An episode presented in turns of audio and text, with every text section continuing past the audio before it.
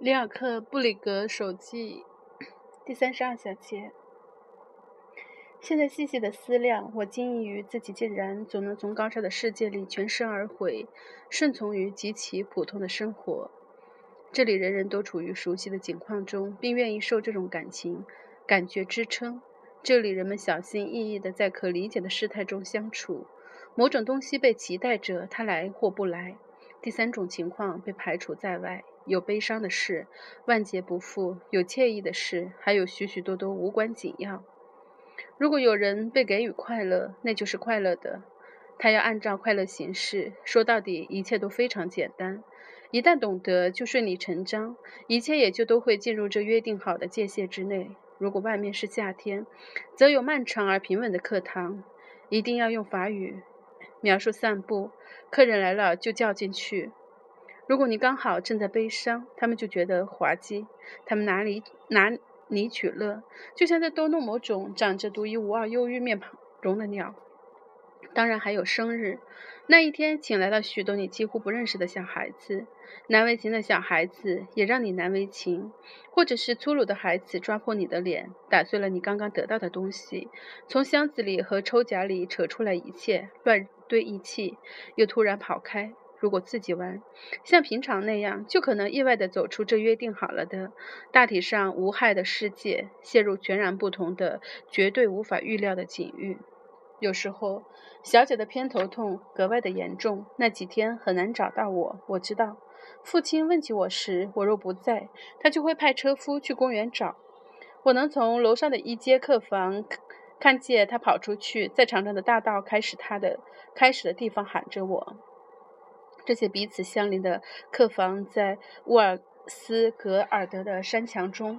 那段时间我们很少有客人，他们几乎，所以他们几乎总是空的。紧挨着他们的是那间对我有着强烈吸引的角屋，里面除了一尊古旧的胸像，什么也没有。我想那是海军上将尤尔。四面的墙都被深深的灰色壁橱围着，甚至窗户都安在壁橱上方空空的白墙上。我在一个壁橱的门上找到钥匙，它能打开所有其他的柜子。我就很快地翻了一个遍。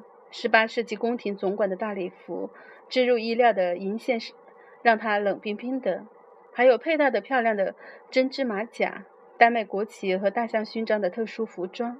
最初我以为那是女装。它们那么的华丽繁荣，这里摸起来那样的柔软，然后是真正的女礼服。它们被支架撑开，僵硬地挂在那，仿佛是一出大戏里的木偶。戏终究过了时，他们的脑袋被用在了别处。打开旁边的柜子，里面一片昏暗。那是些看上去比其他所有衣服都穿的多穿得多的高领的制服。他们本来也没希望被保存下来。没有人会惊讶我所有的，我把所有的东西都拖出来，让他们垂在光里，拿这件或那件在身上比量，披上。我匆匆穿上一件多少有点合适的戏服，好奇又兴奋地跑到乡里的客房去，站在有一块块不等大的绿玻璃拼成的细长柱形柱形的镜子前。啊，镜子里的人会怎样颤抖？如果他就是他。那会多么迷人！有什么东西从昏暗中走出来，走近，走得比他慢，因为镜子好像不相信他。镜子太困了，不愿意立即重复他说的话。然而，最后镜子当然得重复。现在，它是让人极其惊讶的陌生的东西。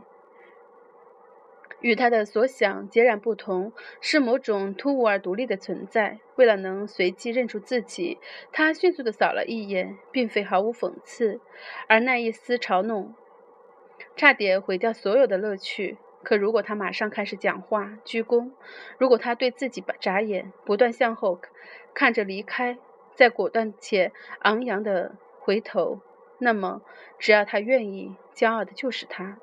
那一次，我领教了某一件特殊衣服能产生的直接影响。几乎还没穿好一件，我就得承认他掌控了我。他已事事先规定了我好我的动作，我脸上的表情，甚至是我的想法。有花边的映衬口一次次翻落到手上，它绝非平日里我的手。他如演员般动作的，是的，我想说，他在观察着自己。虽然这听上去如此的夸张，这些装扮从未过分到让我感觉自己陌生。相反，遇事多变。我愈是对自己深信不疑。我越来越大胆，我把自己抛得越来越高。我很灵巧，能接住自己，这毋庸置疑。我没有意识到，在这迅速增长的安全感中有一种诱惑。离灾难只有一步之遥。直到有一天，我一直以为打不开的最后一个柜子妥协了。他交给我的并非某些特殊的服装，而是形形色色的模糊的面具。它们幻影般的朦胧，让我的血冲上面颊，无法一一列举那里所有的东西，除了一个我能想起来的包毯面具，还有不同颜色的化妆舞衣。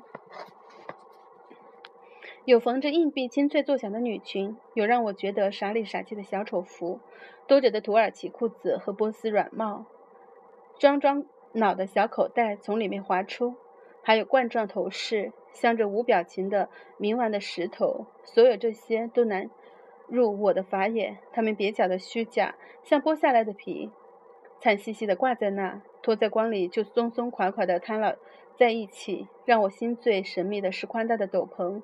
布块、围巾、面纱，所有那些柔顺的、未使用过的大块的织物，它们绵软且谄媚，或者光滑的抓不住，或者轻盈的像风一样的从身边飞过，或者干脆是沉甸甸的，带着它的全部的负担。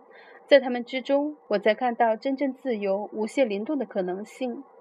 一个被出售的女奴，是女贞德、女国王或魔术师。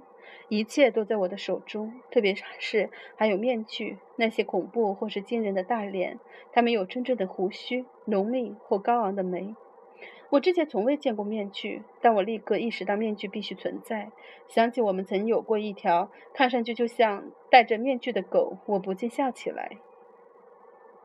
我想象着他真诚的眼睛，他们好像总是从多茂的脸后面看出来。打扮的时候，我还在笑。彻底忘了我到底想演什么。现在打扮好之后，到镜子前怎能判定出角色？这新鲜且充满悬念。我戴着的那张脸闻上去有种古怪的空洞，它牢牢地罩住罩在我的脸上，但我可以不费事地看出去。戴上面具后，我又选择了各种各样的布料，像穆斯林的头巾那样缠在脑袋上。这样一来。下缘插在黄色大斗篷的面具上面和侧面也完全被包住了，直到再也缠不上。我想裹得已经够好了。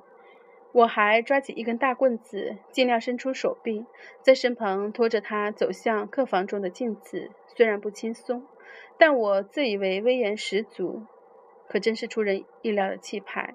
镜子刹那间就把它映照出来，它太有说服力了，根本不需要动来动去，即便什么也没做。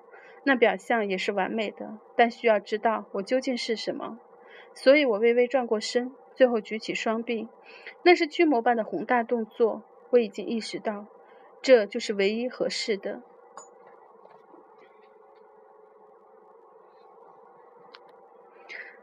可就在这庄重的时刻，我听到身边传来闷响，那是被我的装扮缓冲了的混杂的噪声。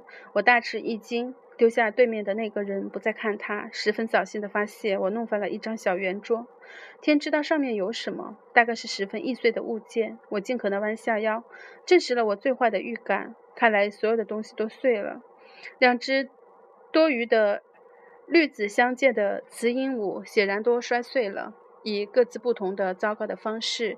从一个罐子里滚出的糖果，就像被沙茧附住的昆虫。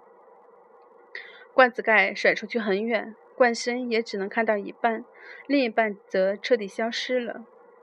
最可气的是一只碎成了几千片的香水瓶，某种古老精油的残液从中飞溅出来，在明净的木 地板上形成一块。样貌恶心的污渍，我很快地用身上垂下来的什么东西擦干了它，但它只是变得更黑、更讨厌了。我真的绝望了。我站起来，寻找着能弥补这一切的东西，但什么也没有。我不方便看，每个动作都受阻。面对这种掌握不了的荒唐处境，我勃然大怒。我扯着身上的一件，他们却缠得更紧了。斗篷的带子勒住了我，我头上的东西重重压下来。好像越来越多。这时空气也浑浊起来，好像泼出来的液体